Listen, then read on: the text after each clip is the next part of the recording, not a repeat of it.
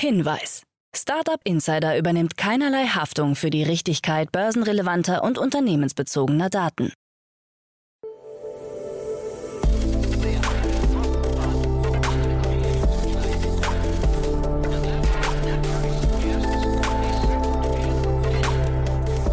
Startup Insider Daily.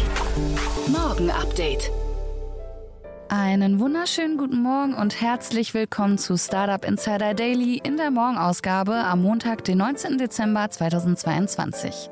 Mein Name ist Kira Burs und wir starten bereits in die vorletzte Woche des Jahres mit folgenden Themen. Entlassungen bei Tomorrow, neues Konzept für Drohnenverkehr vorgelegt, Teamviewer beendet Sponsoring von Manchester United und Journalistenauswürfe bei Twitter bringen Politik in Stellung. Diese Themen erwarten euch gleich. Wer noch wissen möchte, was bei Startup Insider heute noch so ansteht, der sollte danach auf jeden Fall dranbleiben. Jetzt geht's aber erstmal weiter mit den News des Tages, moderiert von Anna. Startup Insider Daily. Nachrichten. Entlassungen bei Tomorrow. Nur wenige Tage vor Weihnachten hat das Hamburger Fintech Tomorrow eine größere Entlassung angekündigt. Von den rund 120 Angestellten sollen demnach etwa 30 das Unternehmen verlassen. Mitgründer und CEO Jakob Berndt spricht von einem schmerzhaften Schritt, der aber nötig sei, um im kommenden Jahr Stabilität garantieren zu können. Im vergangenen Jahr kam Tomorrow bei einem Umsatz von 1,6 Millionen Euro auf 14 Millionen Euro Verlust. Im Herbst wurde eine Crowdfinanzierung in Höhe von 3,5 Millionen Euro abgeschlossen. Einschließlich eines Wandeldarlehens hat das Unternehmen in diesem Jahr damit knapp 9 Millionen Euro eingeworben. Die Pre-Money-Bewertung lag laut der Crowd-Investing-Unterlagen bei 90 Millionen Euro. Tomorrow betreibt eine Smartphone-Bank mit nachhaltigen Investmentanlagen. Volders übernimmt Abo-Alarm. Die App Abo Alarm übernimmt für Nutzer die Kündigung unliebsamer Verträge, beispielsweise den Handyvertrag oder die Mitgliedschaft im Fitnessstudio. Wie jetzt erst bekannt wurde, hat der Berliner Wettbewerber Wolders bereits im August eine 100-prozentige Mehrheit an der Abo Alarm GmbH erworben. Der Kaufpreis ist nicht bekannt, er soll weniger als 10 Millionen Euro betragen. Wolders Gründer Jan-Hendrik Ansink erklärte, durch den Zusammenschluss bekämpfen wir uns im Marketing nicht mehr und können gezielter werben. Beide Marken sollen zunächst bestehen bleiben. Bereits Ende 2017 wechselte Abo Alarm den Besitzer, als Pro7 Sat1 Media das Münchner Startup für 10 Millionen Euro übernahm. Abo Alarm wurde 2008 von Bernd Storm und Stefan Neubich gegründet. Angeblich ist die App erfolgreich und wurde mehrere Millionen Mal auf Smartphones heruntergeladen. Neues Konzept für Drohnenverkehr vorgelegt. Um dem zunehmenden Bedarf am Einsatz ziviler Drohnen in Deutschland, beispielsweise zur Überwachung von Kraftwerken und Häfen, Wartung technischer Anlagen oder der schnellen Lieferung von medizinischen Gütern gerecht zu werden, hat Bundesminister Volker Wissing das sogenannte U-Space-Konzept für den Drohnenverkehr in Deutschland präsentiert. Damit soll die kommerzielle Nutzung von Drohnen vereinfacht werden. Auf Basis des Konzepts soll im kommenden Jahr das erste U-Space-Gesetz erarbeitet werden. Die sichere Integration der unbemannten Luftfahrt in die bestehenden Luftraumstrukturen ist das Ziel. Bund, Länder, Luftfahrtbehörden und der Drohnenbeirat sind an dem Konzept beteiligt. Dazu Volker Wissing. Drohnen haben ein großes Potenzial, traditionelle Verkehrsströme zu entlasten und unseren Alltag zu erleichtern. Als Industrienation wollen wir technologieoffen sein, auch mit Blick auf den Einsatz von Drohnen. Teamviewer beendet Sponsoring von Manchester United. Teamviewer hat eigenen Angaben zufolge von einer Ausstiegsmöglichkeit aus dem Hauptsponsorvertrag mit Manchester United Gebrauch gemacht. Der Club soll die Rechte am Haupttrikotsponsoring zurückkaufen. Teamviewer will die Kostenbelastung so auf einen einstelligen Millionenbetrag senken. Berichten nach hat das Unternehmen gut 50 Millionen Euro jährlich für das Sponsoring gezahlt, was rund 10 Prozent des Umsatzes des Göppinger Unternehmens entspricht. Das Teamviewer-Logo zierte die Trikots des 20-fachen englischen Meisters seit Beginn der Saison 2021-22. Der Vertrag hatte ursprünglich eine Laufzeit von fünf Jahren. Nach der Ankündigung des Ausstiegs stieg die Aktie des Spezialisten für Fernwartungssoftware um knapp 11 Prozent. Journalistenrauswürfe bei Twitter bringen Politik in Stellung. Elon Musk hat die Twitter-Konten mehrerer prominenter Journalisten sperren lassen, die zuvor über ihn berichtet hatten. In einem Twitter Spaces Chat sagte er daraufhin, dass Journalisten nichts Besonderes seien und sie deswegen auch keine Sonderbehandlung erwarten dürfen. Er würde auch nur Nutzer suspendieren, wenn sie andere doxen. CNN bezeichnet die Sperrung der Konten einiger seiner Journalisten als besorgniserregend, aber nicht überraschend. Unterdessen hat auch das deutsche Auswärtige Amt vor der Sperrung von Journalistenkonten gewarnt. Musk könne die freie Presse nicht nach Belieben ein- und ausschalten. Zudem hat Vera Jourova, EU-Vizepräsidentin für Werte und Transparenz, Elon Musk vor möglichen Sanktionen gegen Twitter gewarnt. Es würde rote Linien geben. Meta stoppt Bau von zwei Rechenzentren. Der Facebook-Konzern Meta hat den Bau von zwei neuen Rechenzentren in Dänemark gestoppt. Geplant war eine 342 Millionen Dollar teure Erweiterung des Rechenzentrums in Odense. Der dänische Bauunternehmer Per Arslev hat in einer Erklärung mitgeteilt, dass der Vertrag zur Erweiterung eines Datenzentrums in Odense gekündigt wurde. Die Bauarbeiten für die Erweiterung haben bereits begonnen. Fundamente, Abwasserkanäle, eine Kantine und Parkplätze für 1000 Autos bestehen schon. Einem Metasprecher zufolge ist der Baustopp ein Teil der Strategie der schlankeren Organisation des Konzerns. Im vergangenen Monat hatte Mark Zuckerberg angekündigt, dass das Unternehmen nach mehreren Quartalen mit enttäuschenden Gewinnen und einem Umsatzrückgang mehr als 11.000 Stellen streichen werde. Das gestrichene Projekt hätte Ende 2025 eröffnet werden sollen. Netflix Werbeabo kein Erfolg. Das Anfang November 2022 eingeführte Werbeabo bei Netflix hat anscheinend deutlich weniger Kunden überzeugt als zuvor prognostiziert. Die genaue Zahl ist jedoch unklar. Große Werbeagenturen geben an, dass Netflix die zugesagte Menge an Zuschauern nicht liefern kann. Netflix soll ihnen angeboten haben, Gelder zurückverlangen zu können. Das Branchenportal DigiDay zitiert in einem Artikel mindestens fünf Führungskräfte von großen Werbeagenturen, die dies bestätigt haben. Netflix gab an, die Werbepreise zu senken. Statt wie bisher 65 Dollar pro 1000 Impressionen sollen es künftig 55 Dollar sein. Beim Konkurrent Disney Plus werden 50 Dollar pro 1000 Impressionen verlangt. Donald Trump stellt NFT-Reihe vor.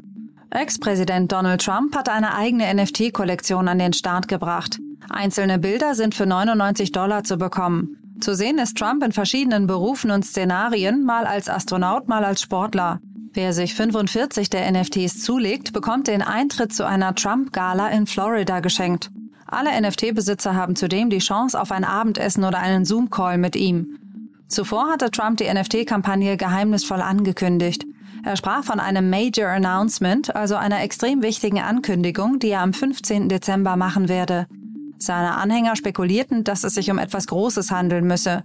Entsprechend groß war die anschließende Häme in den sozialen Netzwerken. Trotzdem wurden angeblich alle 45.000 Donald Trump Trading Cards innerhalb von zwölf Stunden verkauft. Dies würde einem Umsatz von rund 4,45 Millionen Dollar entsprechen. Parallel wurden Vorwürfe laut, dass viele der den NFTs zugrunde liegenden Artworks nicht regulär lizenziert wurden und es möglicherweise zu juristischen Auseinandersetzungen kommen könnte. Tech-Konzerne gründen Overture Maps Foundation. Die Linux Foundation hat sich mit einigen der größten Tech-Konzerne der Welt zusammengetan, um interoperable und offene Kartendaten zu entwickeln.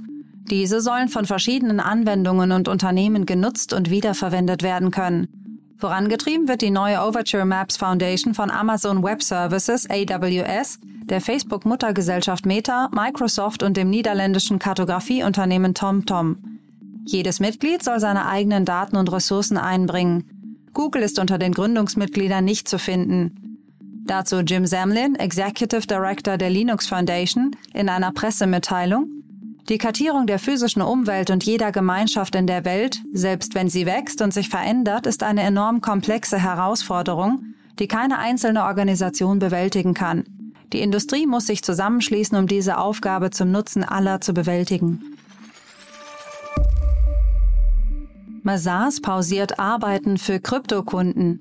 Die Wirtschaftsprüfungsgesellschaft Mazars hat ihre Arbeit für Kryptokunden pausiert. Zuvor hatte Mazars mit Binance und anderen Kryptobörsen wie Crypto.com und KuCoin an Proof of Reserves Abrechnungen gearbeitet. Ein Sprecher von Binance bestätigte die Aussetzung gegenüber Bloomberg.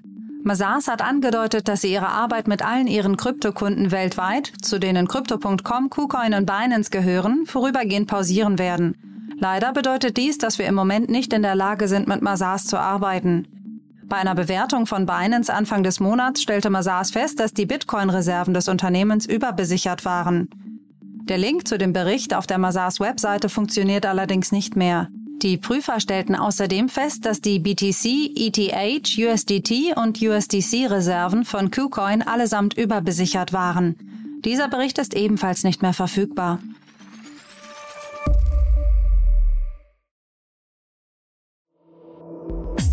Insider Daily. Kurznachrichten. Die europäische Tochter der insolventen Kryptobörse FTX soll in einem Bieterverfahren verkauft werden. Berichten nach soll es mehr als 50 Interessenten geben. Mit dem Beginn des Bieterverfahrens ist im März 2023 zu rechnen, wie aus Gerichtsunterlagen in den USA hervorgeht. Auch das Geschäft in Japan, die Derivate-Plattform Ledger X und das Fintech Embed sollen verkauft werden. Die niederländische Kryptobörse Bitwavo hat verkündet, dass sie keinen Zugriff auf 280 Millionen Euro habe. Das Geld sei im Zuge eines Zinsgeschäftes an Genesis Global Capital, einer Tochtergesellschaft der Digital Currency Group, verliehen worden. Die Rückzahlung sei aber nach dem Zusammenbruch von FTX im vergangenen Monat gestoppt worden. Bitwavo betont, über ausreichende Vermögenswerte zu verfügen, um alle Forderungen abzudecken. Die ukrainische Regierung hat Amazon Web Services beauftragt, wichtige staatliche Daten in Sicherheit zu bringen. Die Daten umfassen unter anderem Steuerregister, Bankregister, Verzeichnisse des Bildungssystems und Antikorruptionsdatenbanken und stammen von 27 Ministerien, 18 Universitäten und der größten Privatbank des Landes. Joseph Tsai, einer der Mitbegründer von Alibaba, hat angekündigt, rund 8% seiner Beteiligung am chinesischen E-Commerce-Giganten zu verkaufen. Der Wert dieser Anteile beträgt aktuell rund 260 Millionen US-Dollar. Guan Leo, bisheriger Großinvestor von Tesla, fordert einen Ersatz für Elon Musk als CEO. Seiner Auffassung nach widmet sich Musk derzeit zu sehr Twitter, weshalb Tesla derzeit ohne aktiven CEO agiere. Kuguan Leo hat auch gleich eine Personalie ins Gespräch gebracht. Aus seiner Sicht sei Tim Cook der perfekte Nachfolger für Musk. Der Wert der Tesla-Aktie ist dieses Jahr um 55 Prozent gefallen.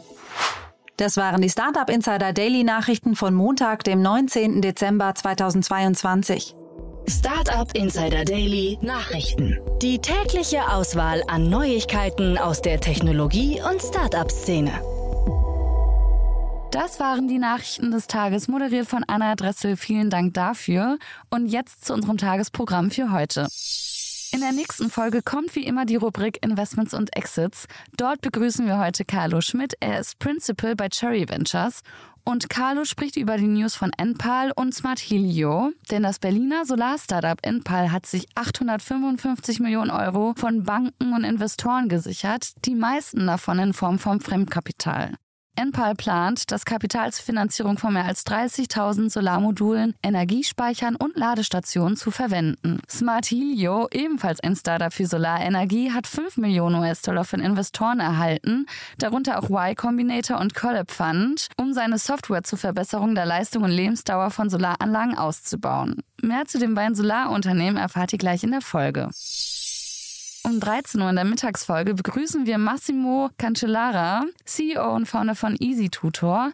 Der Online-Nachhilfeanbieter erhielt im Zuge einer Series A Finanzierungsrunde 4,8 Millionen Euro. Geldgeber ist unter anderem der Bestandsinvestor Bayern Capital. Für sein Angebot arbeitet Easy Tutor laut eigenen Angaben mit rund 200 Partnerschulen zusammen, aber auch mit Fußball-Bundesliga-Vereinen wie der FC Bayern München. Dazu mehr um 13 Uhr.